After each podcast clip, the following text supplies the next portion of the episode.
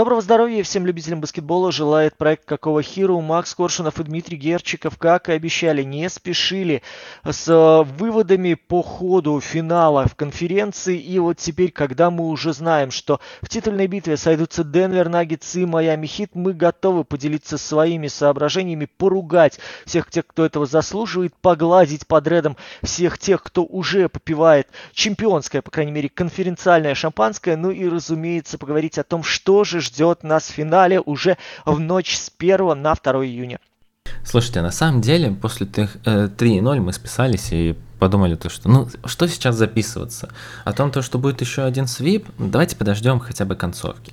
3-1, ну аналогично, чего, чего уж там ожидать, пусть они уже добьют серии. 3-2, так, 3-3, блин, ну не проиграют же они, и теперь мы наконец-то можем записаться.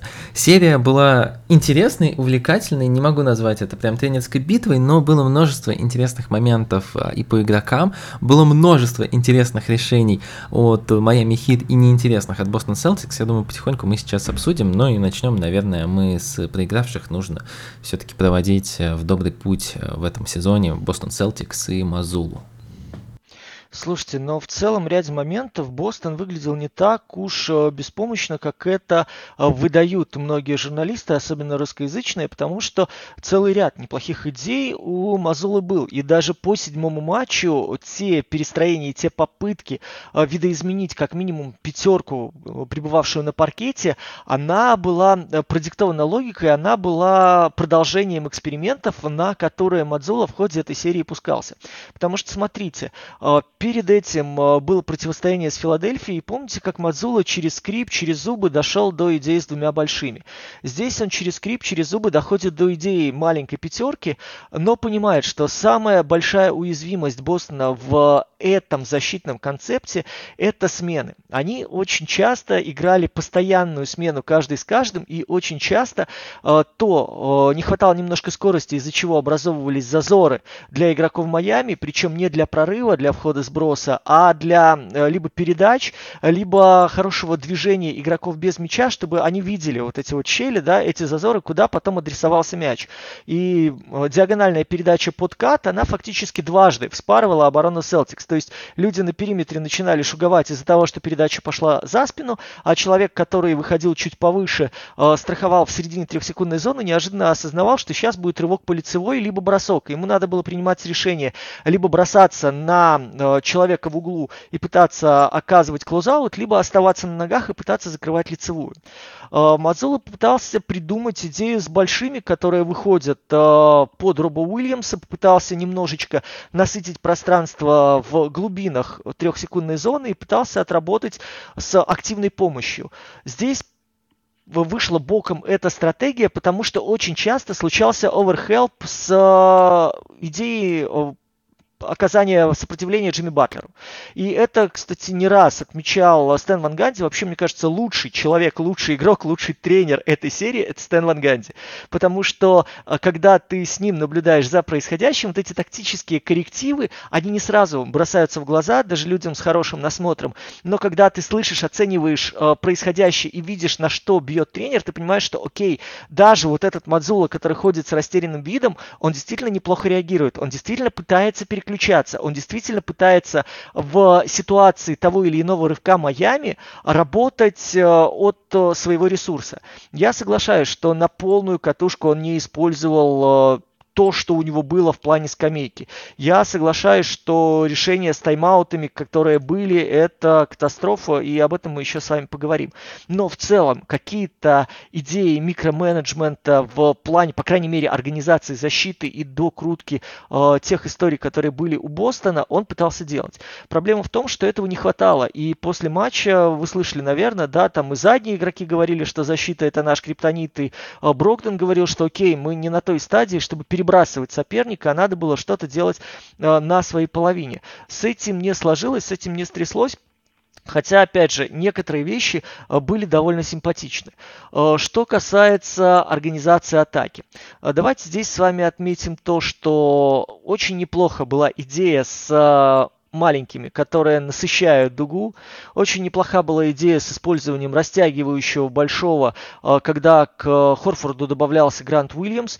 Очень неплоха была идея с тем, что один игрок входящий должен провоцировать смещение баскетболистов Майами. Э, проблема в том, что мы так и не придумали базового концепта для противодействия зоне.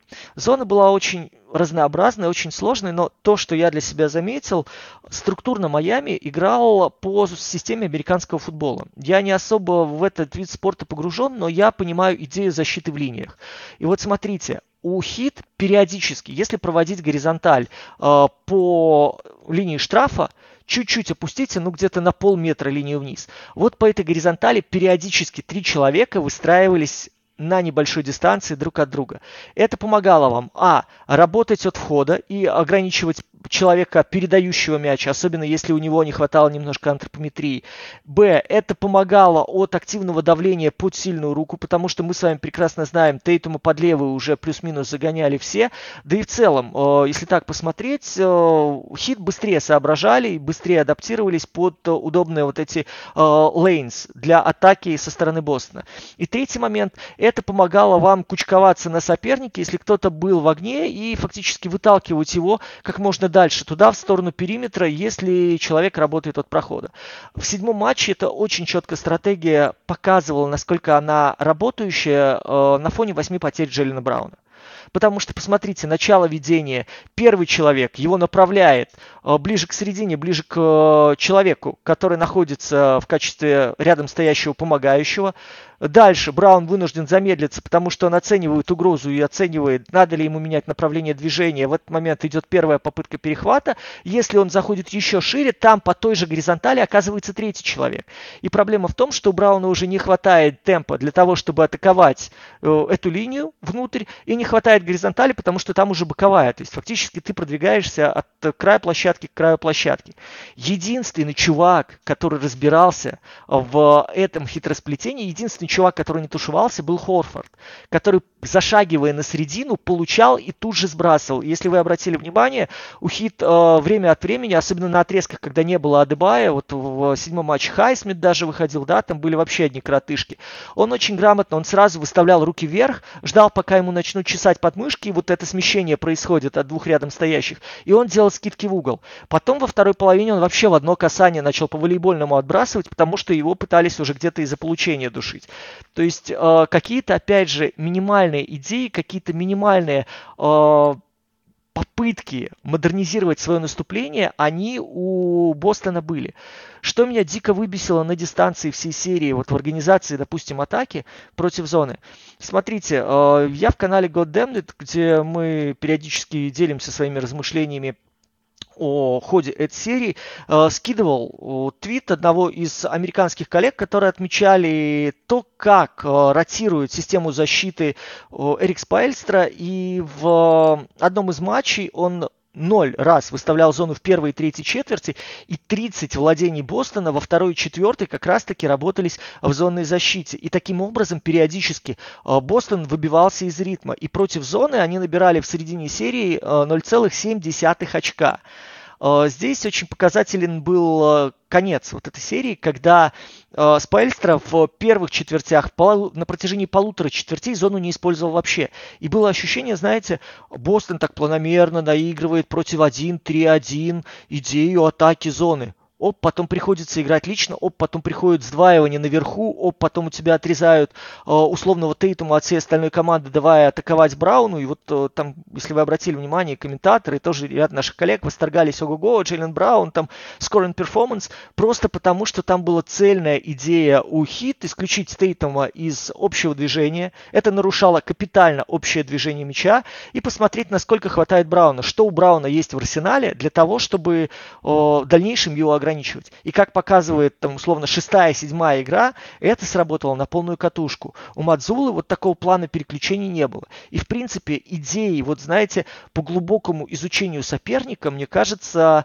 немножко не хватило Бостону. Я приведу лишь один пример, который мне бросался в глаза, и клево, что, по-моему, в седьмом матче, его тоже комментаторы подтвердили, по-моему, это Реджи Миллер сказал, а, каждый раз, когда Майами приходит в full court пресс, когда начинает организовывать этот пресс от э, владений Бостона, они возвращаются в зону. Они каждый раз, как только мяч вводится, и они не могут помешать, они откатываются сразу в 2-3. Бостон, ну, честно вам скажу, вот из того, что я видел, ну, как минимум три владения, потом еще соображал, они переходят в зону или они все-таки остаются лично и только ее имитируют. И они на этом столько времени теряли, что, ну, просто капец. И мне кажется, что здесь подсказ со стороны тренерского штаба должен был быть, ну, моментально. Вот эта реакция должна была следовать, ну, практически сразу с вводом мяча, потому что это действительно триггер, ну, действительно очевидный триггер э, после переключения одной активной защиты в другую. И вот на этих мелких недоработках, на этих э, провисах, на этом э, неумении адаптироваться к ритму или неготовности где-то рисковать, на этом э, через скрип где-то переходе в легкий состав, сверхлегкий состав, в идее того, что вы не можете атаковать Адебая, и Бэм это вообще лучший защитник этой серии, вообще, если брать абсолютно э, весь перформанс семиматчевый, э, то те точки, где он отрабатывал в защите, это просто феноменально. Для такого парня, для таких габаритов, для ну, знаете, такой э, Дреймонд, который пропачен несколько раз круче.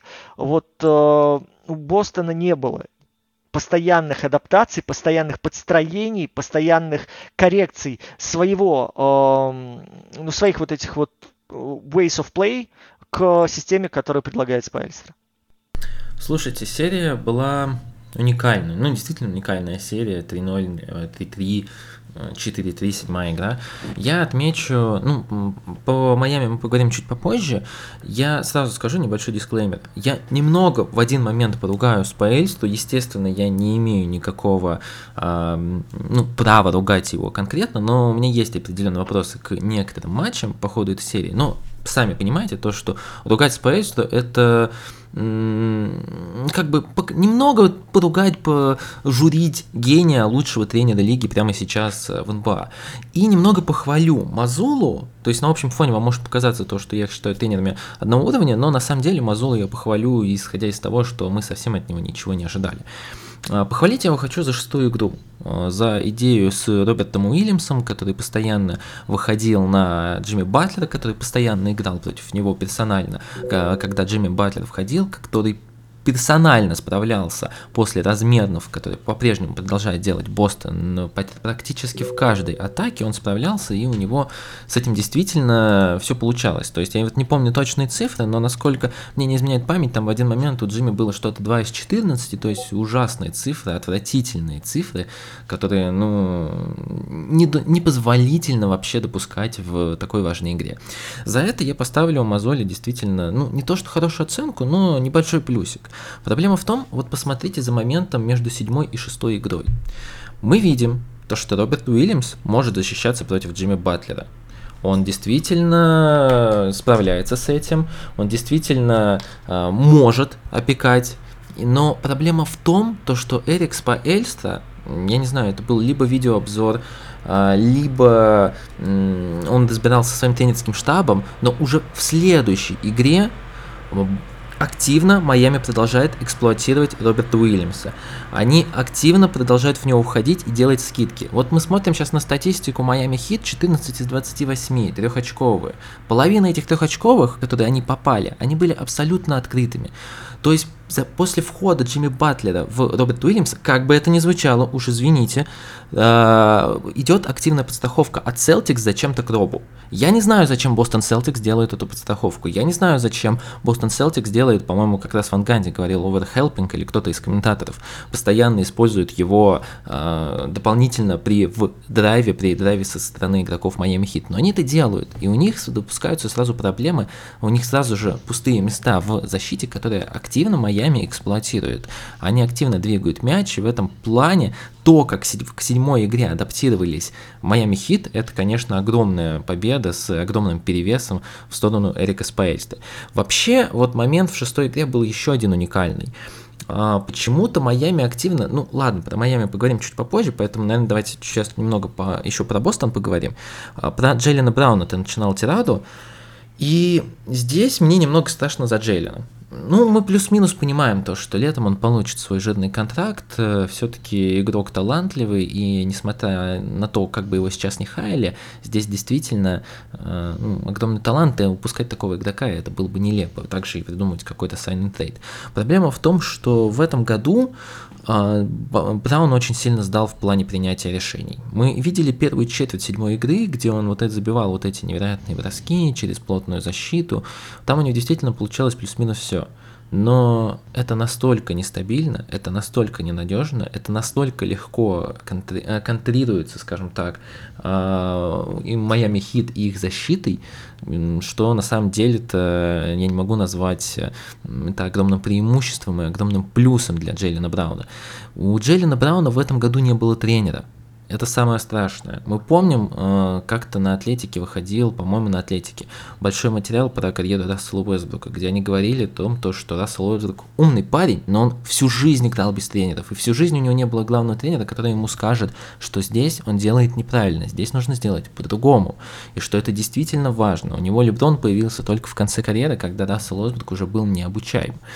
А, за Джейлина Брауна сейчас также страшно, потому что следующий сезон под Мазулой ему ничего не даст.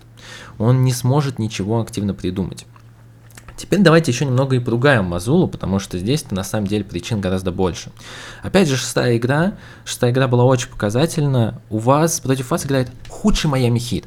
Они не играют с активным движением на периметре. У ничего не получается у Батлера, ничего не получается у Адебая. Они играют в странный айза-баскетбол, им не хватает движения, их лучшие защитники на фалах. Действительно придумать что-то из этой ситуации, и почему-то пока что Спаэльста не перешел на игру с Данканом Робинсоном, Кайла Лаури, которые могут сильно растянуть э, всю игру и периметр Бостона. Но вот этот момент, когда вы можете обыграть Майами Хит, плюс 20, плюс 30 очков, у вас действительно, ну, все очень легко может идти. И мы видим то, что Майами Хит играет в зоне, мы видим то, что Майами Хит играет свою сложную зону, а у вас в целом-то одна из самых бросающих команд лиги, уникально бросающая э, команда в историческом плане, которая показывает одно из лучших нападений в истории баскетбола. Вы играете пик-н-ролл против зоны. Я не могу найти объяснение тому, зачем нужно играть пик-н-ролл против Майами Хит, когда они стоят зоной. Это ужасно глупое и нелогичное решение. Причем это не какой-то сложный, это не испанский пик-н-ролл. Это не пик-н-ролл, который потом ведет к какому-то дополнительному движению на слабой стороне твоих игроков. Это просто обычный пик-н-ролл. Заслон, разворот, и вы бросаете. Либо ваш буллхендлер бросает со средней. Это отвратительный coaching decisions во время игры, и действительно Бостон здесь может пинать только себя, Брэд Стивенс может пенять только себя, то, что выбрал Джо Мазулу, а не подумал много раз, не окружил его сильным тренерским штабом, все-таки здесь нужно и офис пожурить, вы весь сезон видели то, что Джо Мазула не справляется, ему нужен какой-то дядька в тренерский штаб, чтобы подсказывал ему активно, помогал ему активно. Даже у Дока Риверса такой был, если вы помните, это Дэйв Ергер, не дядька, но человек, который в тактическом плане прокачан гораздо лучше, чем Док, и зачастую принимал многие решения в команде. У Мазула такого не было.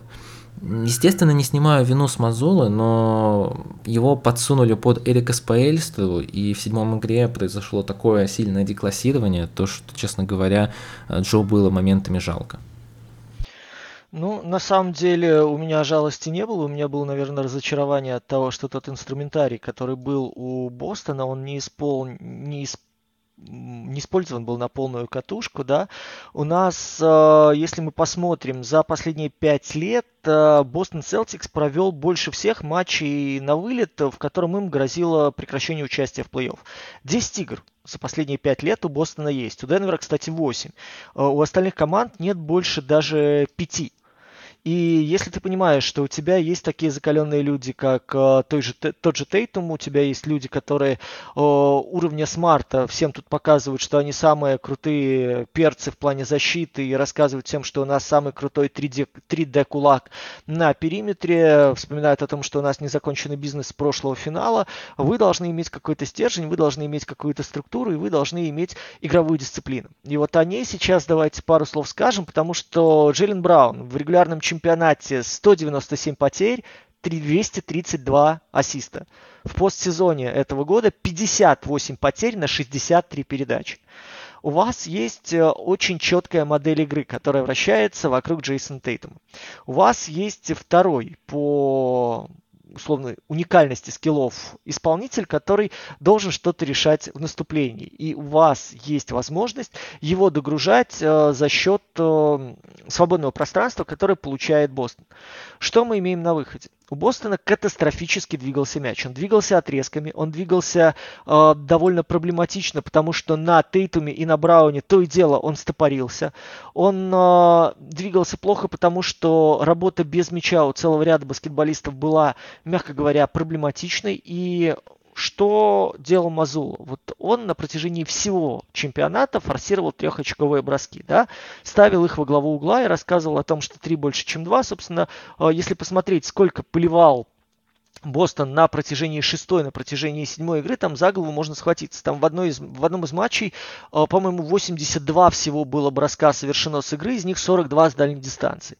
То есть, либо вы э, имеете 5-out таких стабильных снайперов, которые готовы атаковать что с ведения, что с получения и иметь хороший процент, либо вы настолько классно двигаете мяч, что у вас открытые броски, особенно из углов, заходят как дети в школу.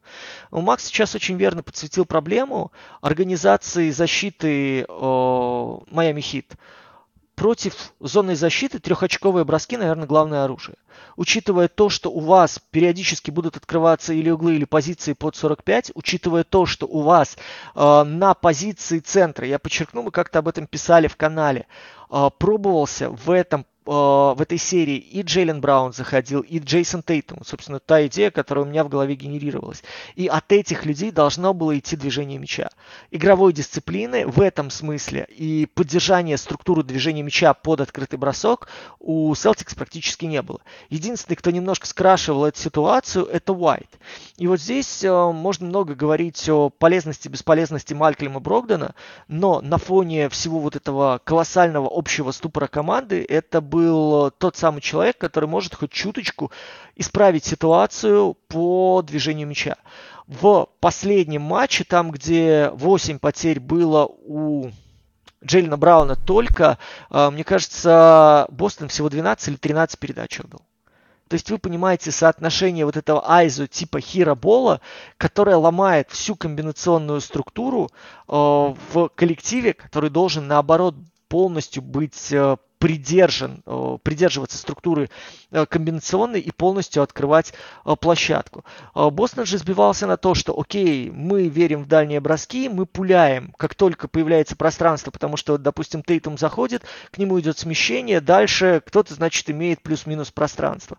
Окей, мы перешли на легкую пятерку, это значит, что каждый имеет право на атаку. Но при этом посмотрите, какая большая была проблема в переходных фазах у Бостона. Если вы бросите взгляд в момент съема на Мадзулу, школу, ну, каждую третье владение он показывает сразу переводите, сразу ищите диагональ, сразу смотрите крыло, которое должно начинать двигаться. Вместо этого идет удар в пол, вместо этого человек с мячом сам переходит. То есть они дают возможность э, сделать регрупп о защите Майами и довольно активно атаковать плеймейкера э, уже в начальной фазе владения.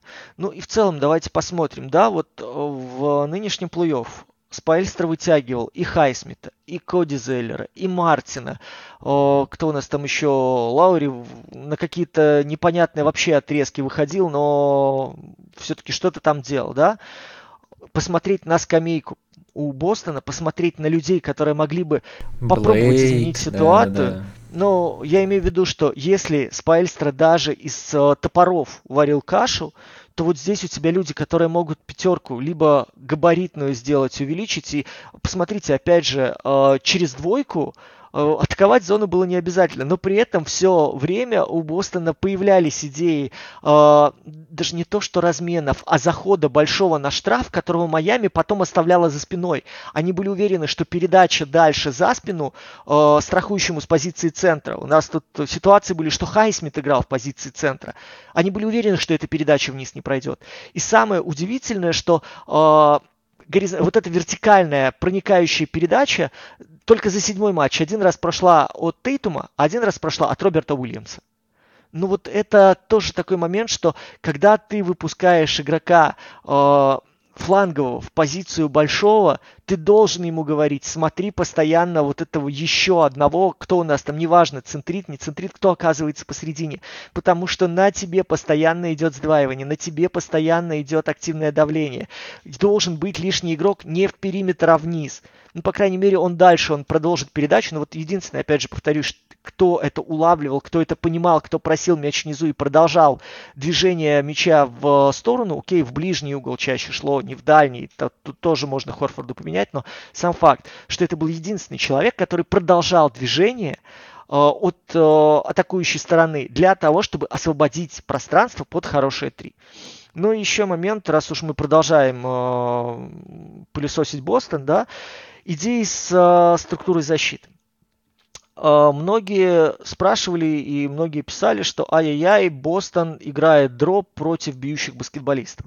Давайте с вами при этом посмотрим на те э, сочетания и то взаимодействие, которое Майами организовывал. Почему они оставляли как минимум одного человека внизу? Потому что всякий раз, когда на позиции центра оставался Хорфорд, а в такой пятерке они играли довольно большое количество времени, дриблер получал преимущество во владении. И если этим дриблером оказывался либо Батлер, либо Мартин, они вот поначалу, да, были проблемы у Джимми. Помните, там Эл действительно очень хорошие отрезки отрабатывал. Мы, по-моему, в предыдущем подкасте это отмечали. Дальше э, Майами очень четко просек ситуацию. Мы идем в максимальное сближение как можно выше. В линию штрафа, на шаг ниже. Главное, чтобы было пространство для зашагивания еще вот под кольцо, чуть ли там, знаете, не под этот корешок. На дополнительный шаг у дриблера дублера. В таком случае постоянно Эл вот на этот последний шаг отставал. Он противодействовал атаке сразу, он сопровождал в сторону, он пытался в неудобную, в небросковую сторону соперника вытолкнуть, но дальше он уже не мог в силу габаритов, в силу возраста и в силу ограниченной мобильности сопровождать. То есть дальше у него, по идее, была лицевая линия. Он дальше понимал, что все, соперник уже не имеет возможности угрожать корзине. Но если его вытягивали чуть повыше, то же самое, кстати, было и с Робертом Уильямсом. Только там еще очевиднее было, потому что э, Уильямс пытался в соперника утыкаться, и там был либо фол, либо если Батлер был или Мартин более мобильный, они вот от этого толчка наоборот, они фактически на Уильямса упирались и наваливались на корзину. И вот, пожалуйста, у нас возникает ситуация, что как только вы вытягиваете большого чуть-чуть повыше, это дроп, это действительно защита дроп.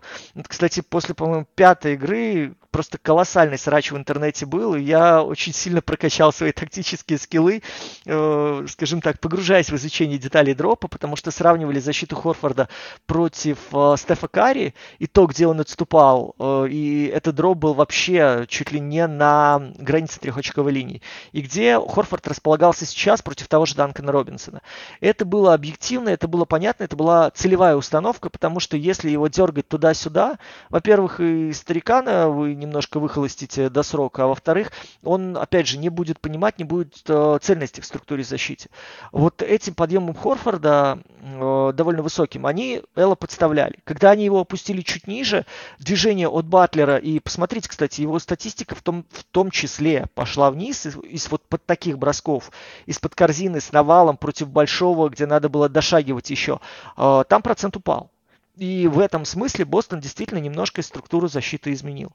Так что, опять же, в ряде моментов там, где мы готовы Бостон прям целиком и полностью уничтожать, идеи рациональные были. Другое дело воплощение и другое дело скорость изменения той или иной системы защиты, того или иного подхода к нападению, движению мяча, использованию. Вот тоже был момент, по-моему, в пятой игре, где Майами без Адебая выпустил абсолютно маленькую пятерку. И вот здесь, мне кажется, имело смысл вообще просто, знаете, как э, в системе пасту центр играть. Ты суешь вниз, а дальше постоянно у вас э, подстроение под э, глаза человека, который находится спиной к чужому кольцу, и на слабый вы просто стоите в углу, ждете скидку. Рано или поздно кто-то обязательно сместится, потому что у вас э, большие, которые готовы атаковать корзину, особенно если удастся сразу глубоко расположиться. Плюс зашагивание на штраф при 2-3, ну, одно и то же. Если э, Майами использует, но вы обязаны были придумывать что-то с э, Тейтумом или с Брауном в качестве центра для того, чтобы они сразу же заходили на штраф и сразу же просили там мяч. Ну вот пока до этого со скрипом доходило, Майами забирал свои отрезки, Майами возвращался, как было в шестой игре, да, сколько там, 10 очков было за 4 минуты, и Батлер там сумел насовать, а вы в наступлении против зоны вот такие опять же остались. Ну давайте что-то будем использовать с э, Тейтумом или с Брауном с атакой фланговой. Но вот пока мы разбирались, какую фланговую атаку использовать, все закончится, заканчивается потерей или неудачным броском.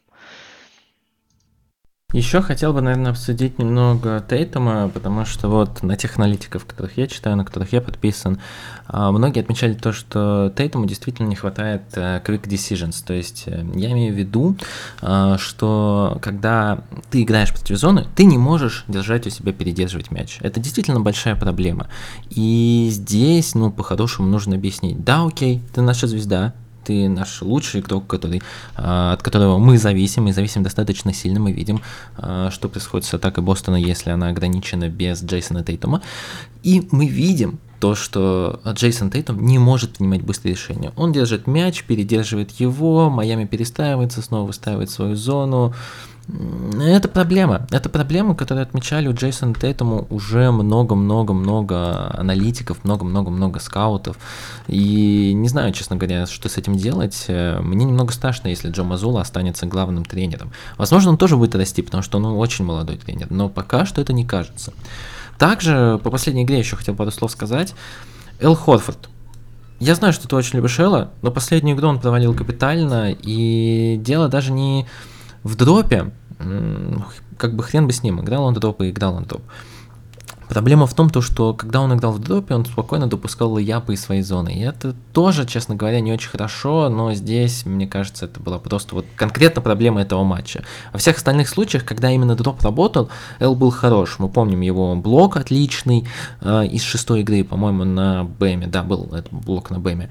И в этом плане, конечно, он хорош. Но вот последняя игра у него не задалась.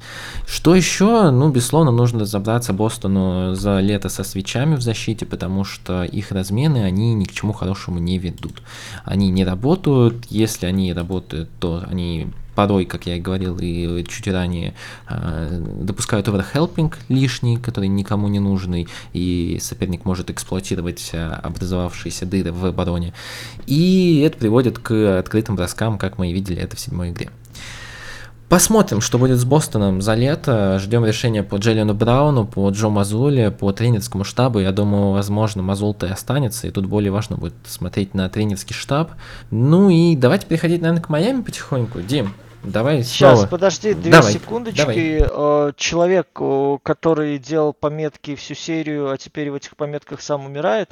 Слушайте, а момент, который хотелось бы отметить по Дереку Уайту. Вот э, при всех нюансах общего впечатления от этой серии, смотрите, против Троянга, да, э, Янг 34% попаданий с игры. Против Макси 37,5% попаданий с игры. Против Батлера 38,9% попаданий с игры.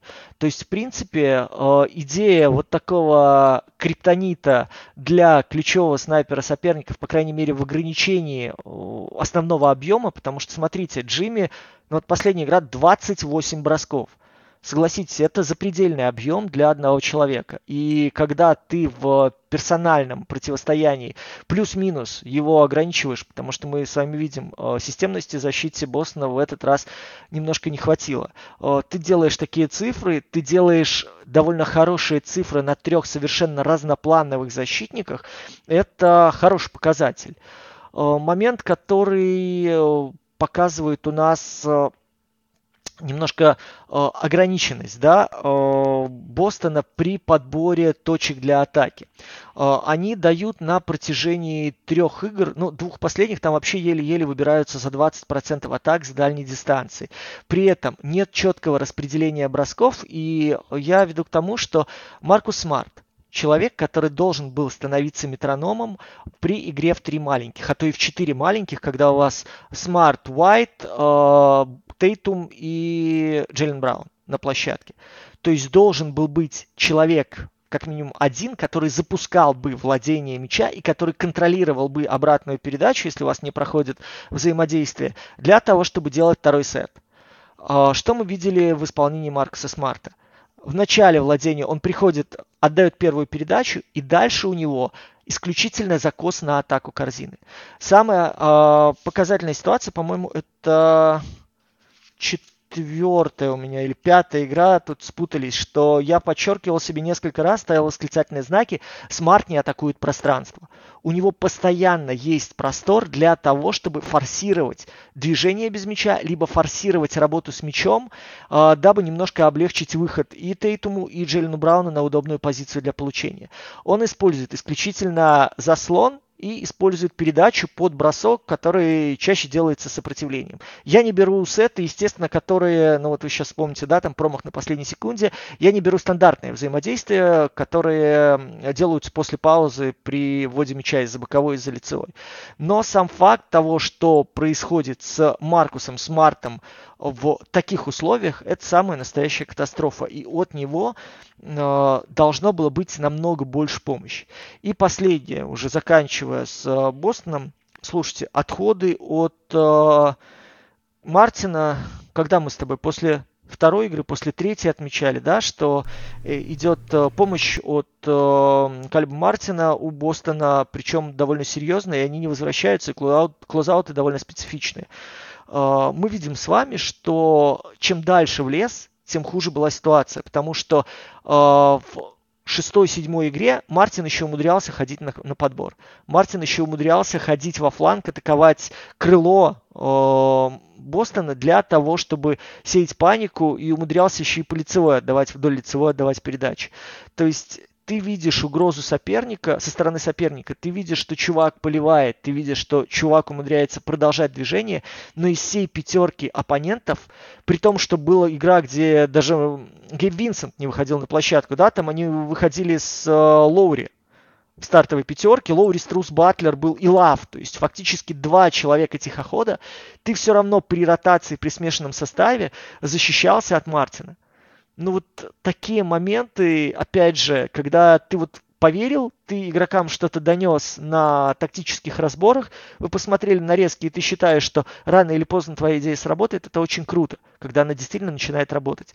Но когда этого не происходит, все-таки тебе нужно адаптироваться, и тебе нужно реагировать, вот как, опять же, в седьмой игре, когда два совершенно проходных каких-то попадания у Бостона были, и там разрыв был под двадцатник или 17, но моментально Спайлстер берет тайм-аут, он моментально адаптирует систему защиты. Он моментально передергивает людей в зоне, изменяя там условно 2-3 на 1-3-1. И опять же выстраивает по всей горизонтали на линии штрафа трех игроков. У Бостона этого не происходит, и Бостон этим, мне кажется, себя закапывает. Хотя, опять же, повторюсь, при том ресурсе, который был, при тех идеях, которые еще в прошлом году мы с вами наблюдали у Ами Удоки, э, ну, можно было более разнообразно проводить, ну, как минимум, вторую половину этой серии. Ну и давайте двигаться к Майами, потому что вот по Майами-то как раз э, много всего было интересного по ходу этой серии, и то, как Спаэльста реагировал, ну, под одно из изменений я уже сказал, вот как после шестой игры они начали активнее атаковать Роберта Уильямса, но не с целью атаковать в него, а с целью, чтобы вызвать подстраховку у кого-то из игроков Бостона и открыть э, зоны.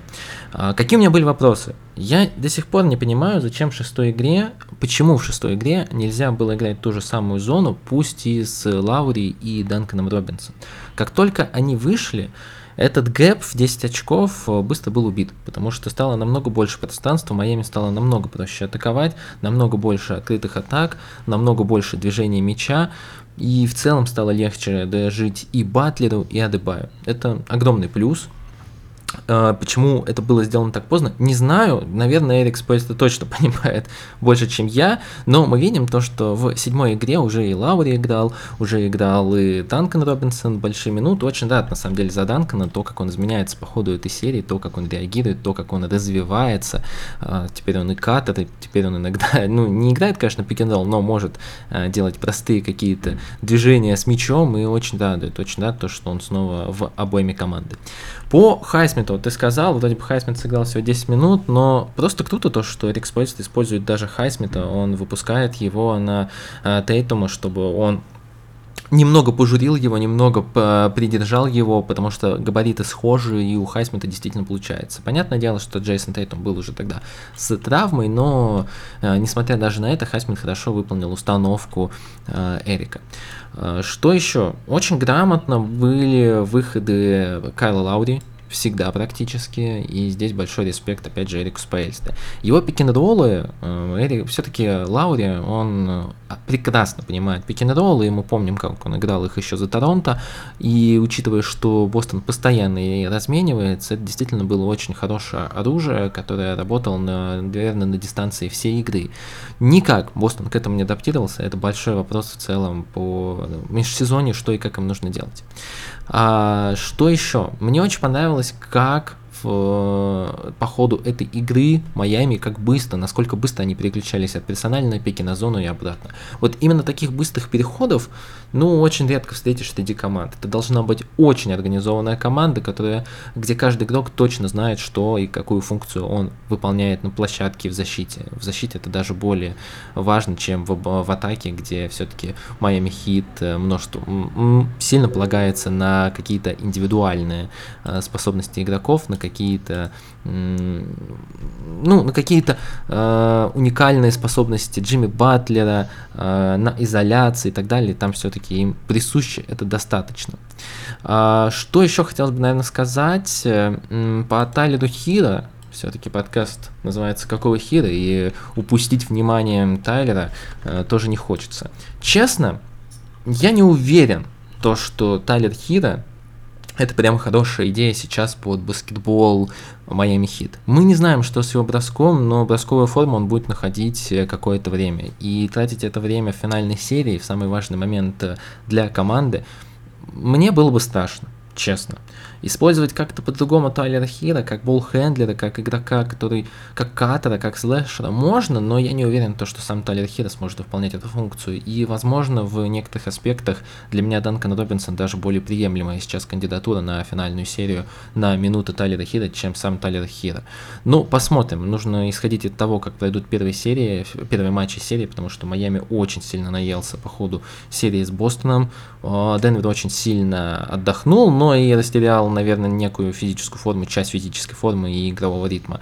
Поэтому будем смотреть, и опять же, как мы говорим всегда, нужно хотя бы 2-3 игры серии, чтобы сделать какие-то уже нормальные, осмысленные выводы. Надеемся, все-таки свипов не будет в матчах финальной серии этого сезона. А, и, наверное, ну, Дим, давай сначала поговорим еще по Майами с твоей стороны и перейдем уже к превью.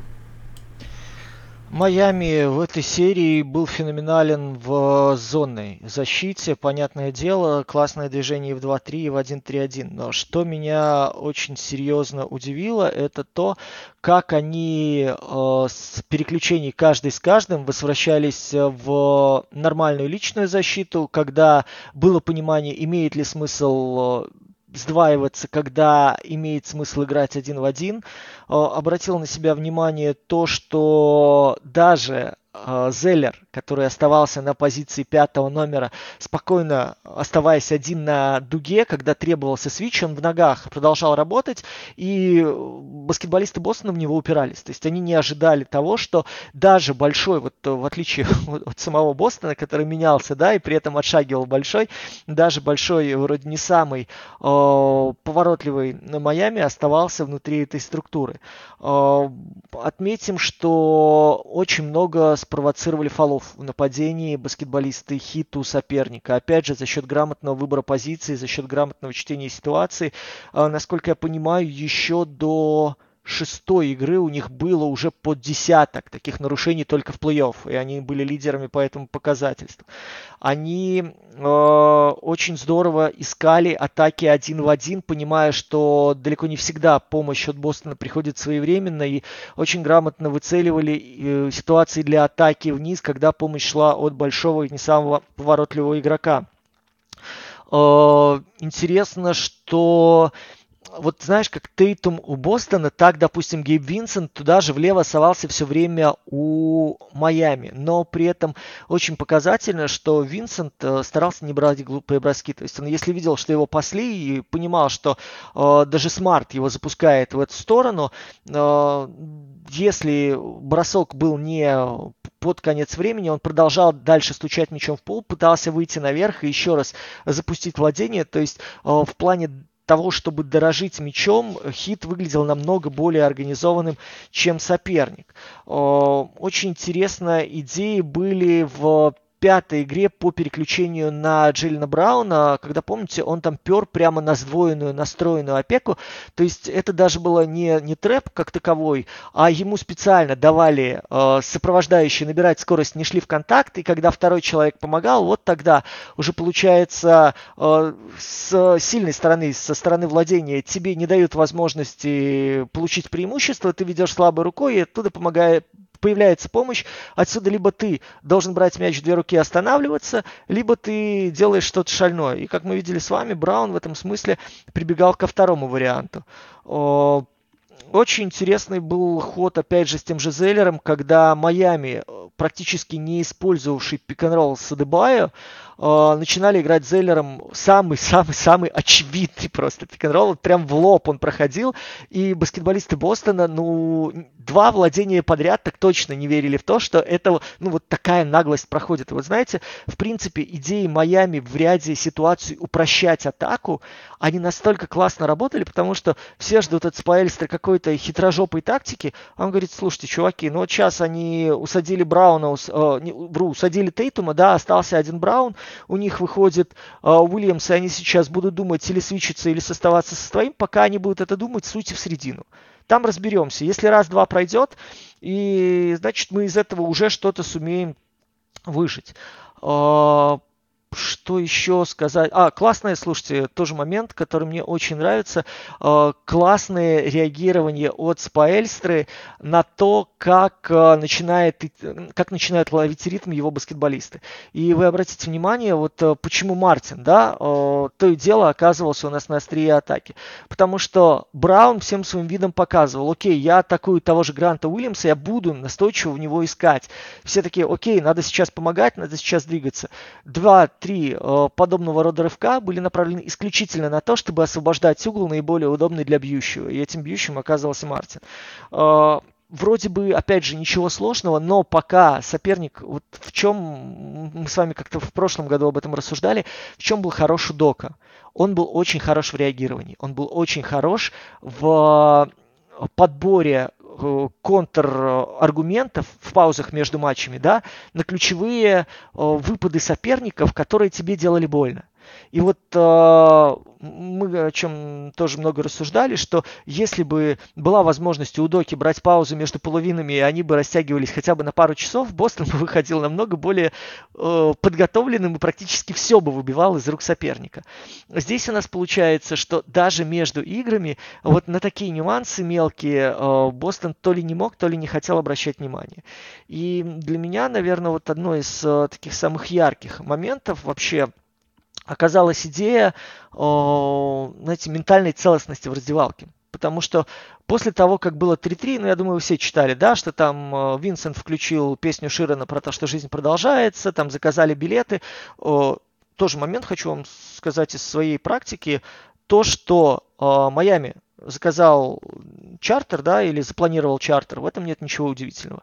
Очень многие команды, очень многие сборные, даже я вам скажу, когда едут на международные турниры, на чемпионаты Европы, на чемпионаты мира, они изначально бронируют билеты на вылет домой после первой стадии.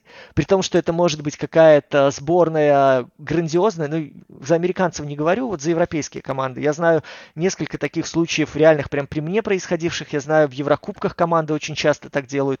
Они делают предбронь, на всякий пожарный, потому что если вы не летаете чартерами, иногда очень проблемно уехать домой.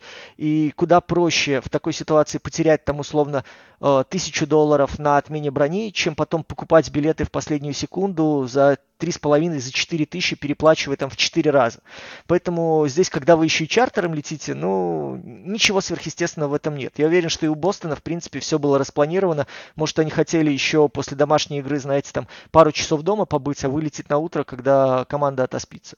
То есть здесь вообще никакого там никакой попытки потрясти ментальными яйцами точно не было. Но что у них круто, это то, что люди после 3-3 начали относиться к ситуации со смехом. Я не помню, кто заявил, говорит, что ну окей, из игроков хит. Мы и так, и так войдем в историю, да, вопрос с какой стороны. И это вот, ну, очень четко показывает, что э, баскетболисты да, они пропускают это через себя, да, они там в социальных сетях э, постоянно получают э, порции говна, да, в телевидении обсуждают, да, эксперты там, кто-то отписывался от телекомментаторов, кто-то не отписывался от телекомментаторов, но сам факт того, что под таким колоссальным давлением, под таким 3-0, которое было, да, смех Батлера воспринимался и, мне кажется, передавался всей команде, равно как и Едонис Хеслем на скамейке, который явно поддерживал свой коллектив, и, опять же, он первым сказал, что дело еще не закончено, у нас еще 4 победы впереди. А, они держали Майами в такой ситуации, ну не то что раскрепощенности, но уверенности в себе. У Бостона, несмотря на то, что был финал года в прошлом году, несмотря на то, что там уже Тейтум сколько, 5-6 лет играет у нас на таком уровне в плей-оффах, и, по-моему, у него по количеству седьмых матчей, вот именно Elimination Games, он там чуть ли не один из лидеров современных. Вот такого человека, который мог бы команду раскрепостить, не нашлось. Они съездили поиграть в гольф, окей, они догоняли, они так или иначе пытались делать историю, у них как бы, знаете, такого не было давления сверх. То есть они боролись за каждую конкретную встречу. И вот когда вы пришли к осознанию того, что вы сейчас будете делать историю на глазах своей публики, вот это все сдулось. Потому что ни Мадзула, ни его ассистенты, ни возрастные люди, которые есть у Бостона, не смогли, во-первых, команду расслабить, во-вторых, команду немножечко ну, отпустить, что ли, ментально, да, вот этот уровень ответственности. Потому что то, что происходит с лидерами под таким колоссальным давлением, это э, показатель вообще того, насколько зрелая, насколько цельная, насколько правильная ваша структура. У Майами есть Пэт Райли, который сейчас 19 раз вышел в своей жизни в финал NBA. То есть как игрок, как тренер и как функционер. У Бостона, ну вот посмотрите, из тех людей, которые есть на скамейке, кто вообще мог чуточку эту команду хоть как-то перезагрузить? Кого, кого эта команда могла послушать? И в этом смысле я вам приведу пример э, одного из матчей, по-моему, четвертый или пятый, помните, где Бостон реально выиграл в одну калитку. Они вышли максимально фокусированные, они вышли максимально заряженные, они там, по-моему, на десятку Майами к себе не приближали, они держали весь матч под контролем от и до, они засунули сразу там, там 5.20, по-моему, да, был старт. И первую, первую потерю, я вот точно помню, они совершили на 16-й минуте матча. Первую потерю мяча. Здесь они выходят под таким давлением. Получается, сначала Тейтум подвернул ногу, и вот та ситуация, где должен был проявиться Браун, та ситуация, где должны были сработать тренеры, та ситуация, где, э, я не знаю, Брэд Стивенс должен был, наверное, там Реджин Ронда был на трибунах, что-то сделать для того, чтобы команда хоть немножечко э, вернулась в нормальное, адекватное русло веры в себя. У нас же на протяжении всего поединка, кроме вот этого пуляния, что вот-вот сейчас пойдет, сейчас мы засунем, и сейчас все перевернется, у Бостона не было ментальной идеи, ментального стержня. Я не очень люблю эти разговоры, в принципе, да, о психологии, но сталкиваясь, опять же, и на уровне клубов, и на уровне национальных сборных, и на уровне команд Евролиги э, с ситуацией, когда большие звезды, под давлением просто сгорали, я видел это собственными глазами, я понимаю, что такой элемент действительно очень важен. И вы видели сами, когда Спайльстер сказали, спросили что после шестой игры, что, что вы, как вы говорили. Я ничего, в общем-то, не говорил своей команде. Они приехали на тренировку на следующую и занимались абсолютно той же предтренировочной рутиной, что и всегда. Ни единого слова, ни единого какого-то изменения со стороны Спайльстера не последовало. Дальше они вот на протяжении, скольких тут, двое суток, э, говорили с командой вот просто на рабочие темы. Никто не вспоминал шестую игру. Они планомерно смотрели игры, подчеркивали, как здорово мы отыграли против Бостона в этом, в этом, в этом эпизоде. И люди понимали, что действительно они сделали большую игру.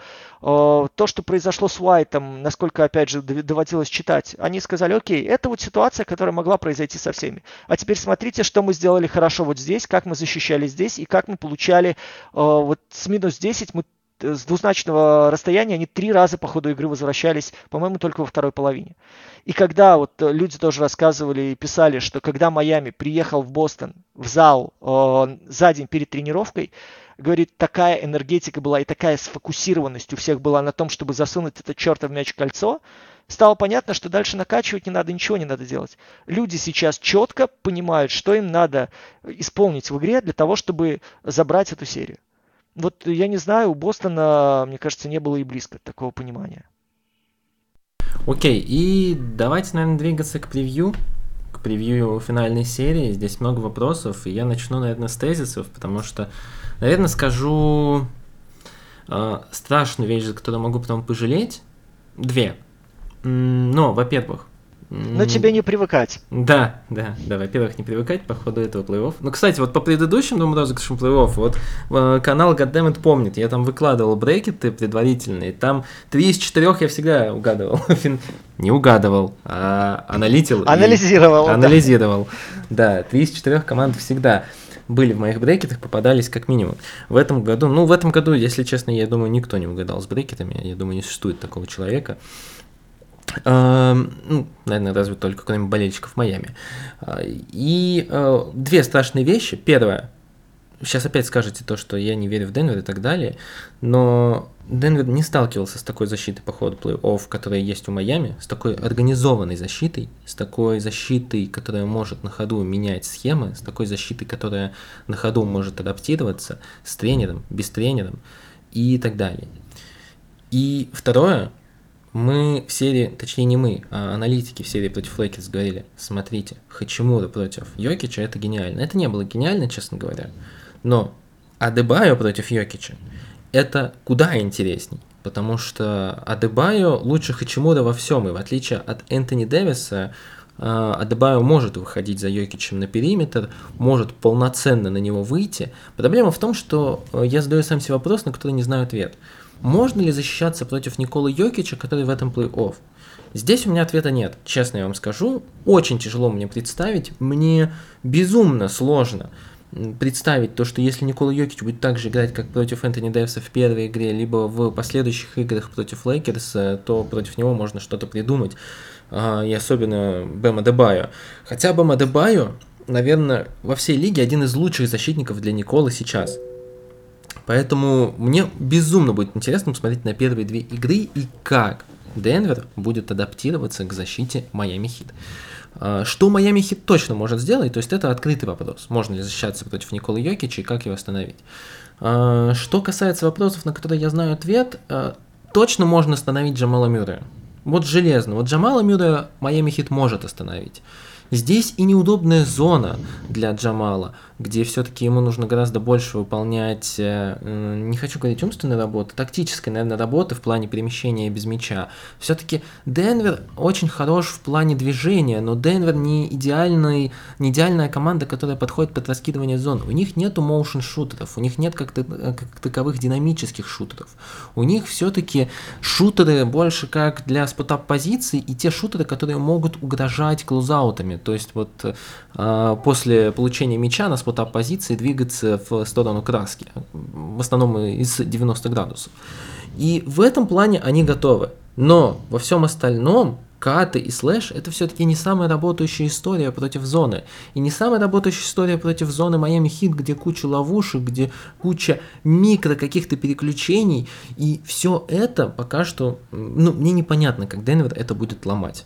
Рассчитывать на Николу Йокича? Возможно, да, и возможно это даже сработает. Касается, что касается атаки Майами Хит, мы видим, как Майами Хит очень грамотно умеет выцеливать соперников у чужой команды. Выцеливать соперников у Денвер Наггетс есть где. И там мы говорили по ходу всей серии плей-офф, по ходу, точнее, всей серии, всего розыгрыша плей-офф, что на Денвер продолжают размениваться. На Денвер по-прежнему размениваются игроки, и это проходит. Где-то Денвер это лечит с тоже нек- э, некими ловушками, когда их винги стягиваются на, Николу Йокича. Где-то они это лечат под страховкой Джамала Мюра. Я говорил об этом несколько раз. Джамал Мюррей, он плохой защитник индивидуально, но как страхующий защитник он очень хороший. Он очень грамотно умеет подстраховывать, э, добавлять двойную опеку к некоторым игрокам. Помните четвертую игру концовку, вот тот момент, когда была последняя атака у Леброна, там уже именно Джамал Мюррей выбил мяч.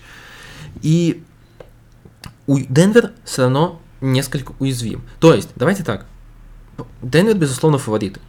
70%, даже 75%, что Денвер Наггетс это фавориты этой серии. Они действительно, ну, гораздо сильнее, они гораздо более отдохнувшие. Мэлоун не Мазула, Мэлоун значительно лучше, чем Мазула, как бы я его не хаял. Но у Майами будут шансы. Не нужно хранить Майами Хит раньше времени. Здесь много нерешенных вопросов, и пока что, если честно, тактически, самое главное, что возможно, тактически Майами гораздо сильнее, чем Денвер Наггетс.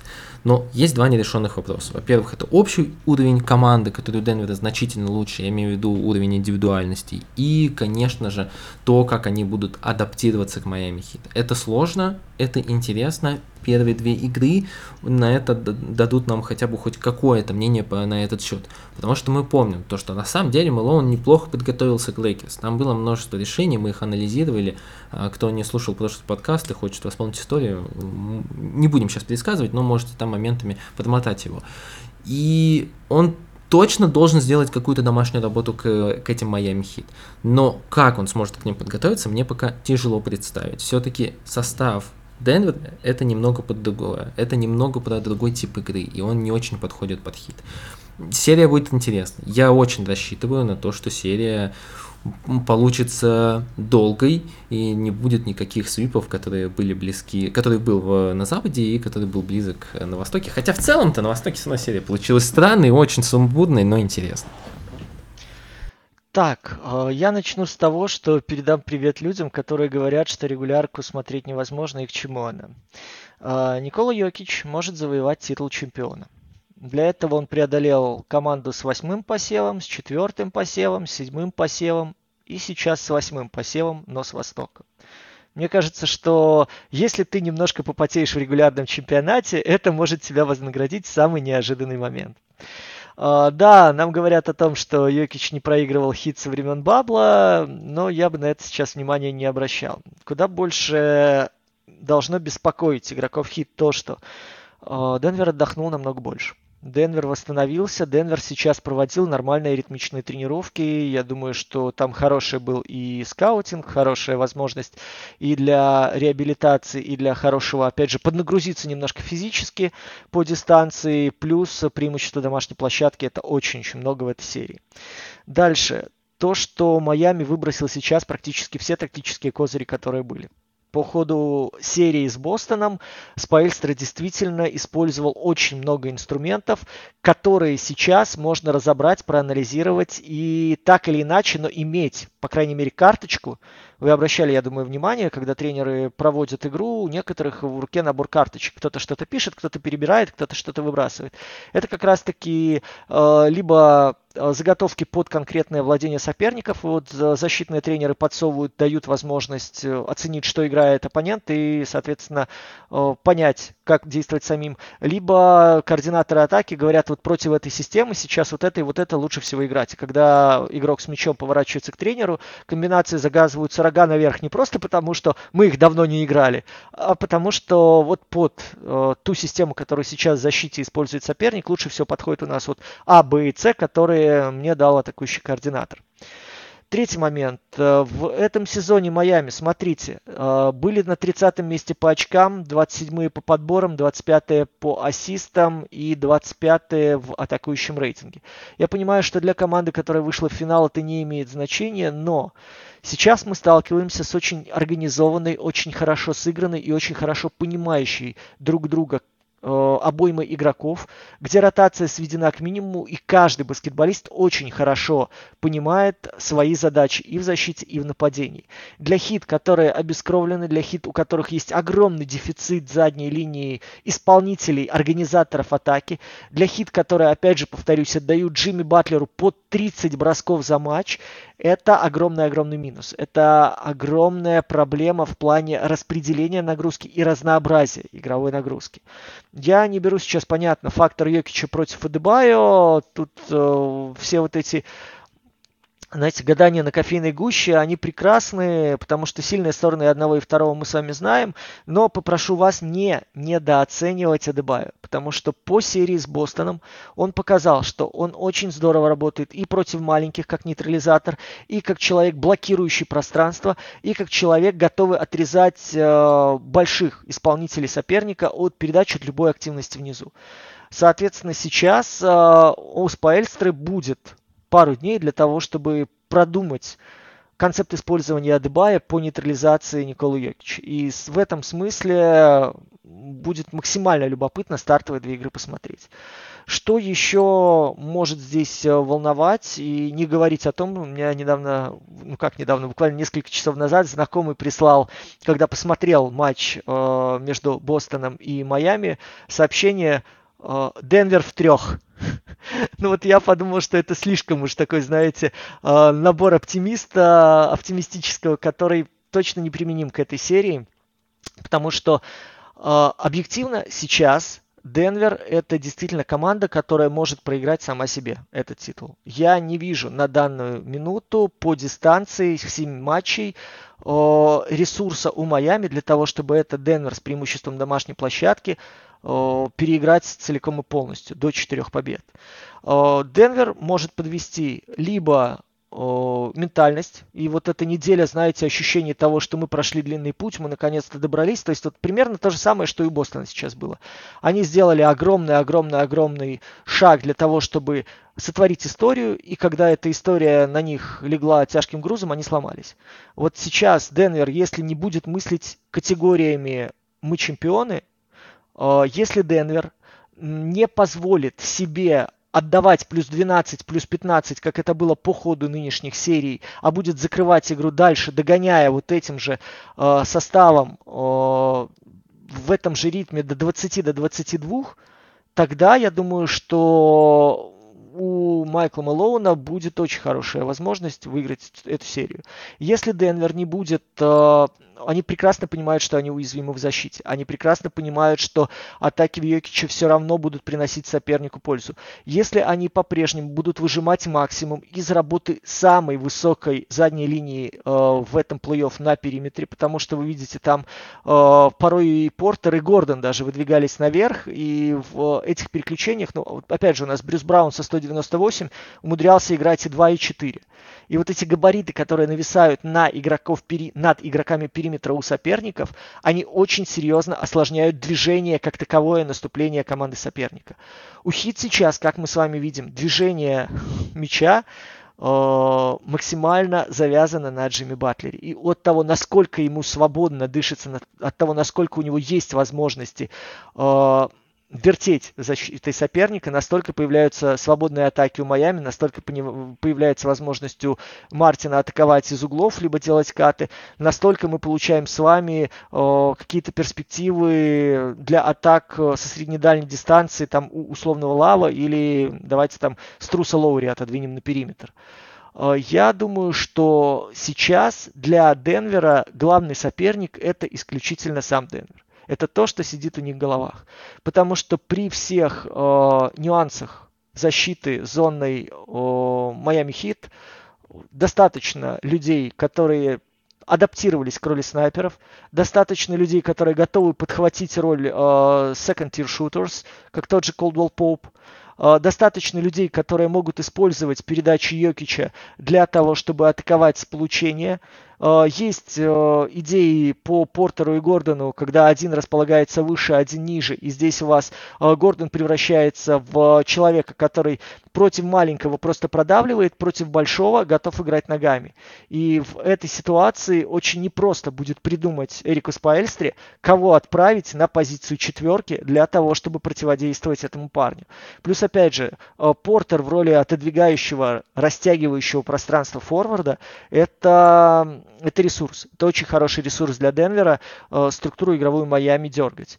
И опять же, против этих наггетс э, игра всеми маленькими, я бы не сказал, что это решение проблем. Это идея затормозить, это идея интенсивно давить на игрока периметра, исключая Мюре. Это идея форсировать передачи ранее на большого и заставлять его выходить ближе к дуге, но это не панацея. Это совершенно не панацея от того, чтобы э, человек со скиллсетом уровня Николы Йокича не выступал альтернативным плеймейкером и не помогал э, вашим, ну, условно говоря, давайте в кавычки возьмем, ролевым исполнителям атаковать кольцо соперника из удобной позиции.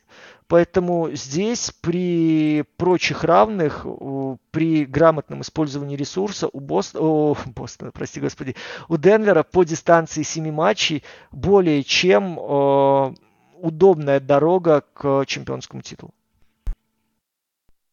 Да, друзья, ну, а я в завершение скажу лишь пару уже слов не по серии. Естественно, по серии финальной мы будем более частыми гостями, я надеюсь, в ваших ушах или в ваших динамиках, где вы нас слушаете.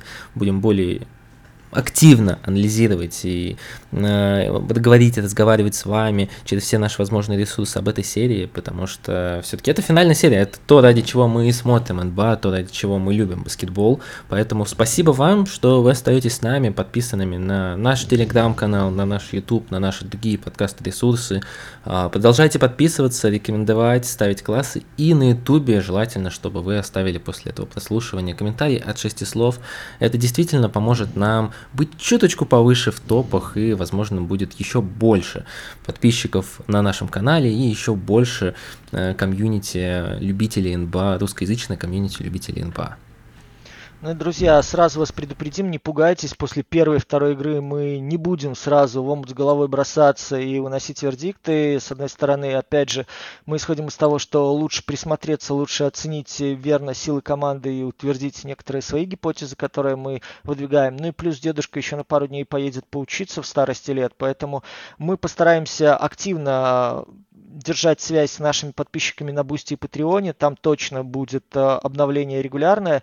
Я постараюсь писать в канал, насколько это будет возможно с телефона, в полевых условиях, там, на паузах, да, на переменах между э, так называемыми уроками. Ну и дальше уже, когда немножко серия разовьется и войдет во вкус, мы обязательно вернемся с обстоятельным подкастом для того, чтобы поделиться мнениями и обменяться своими мнениями.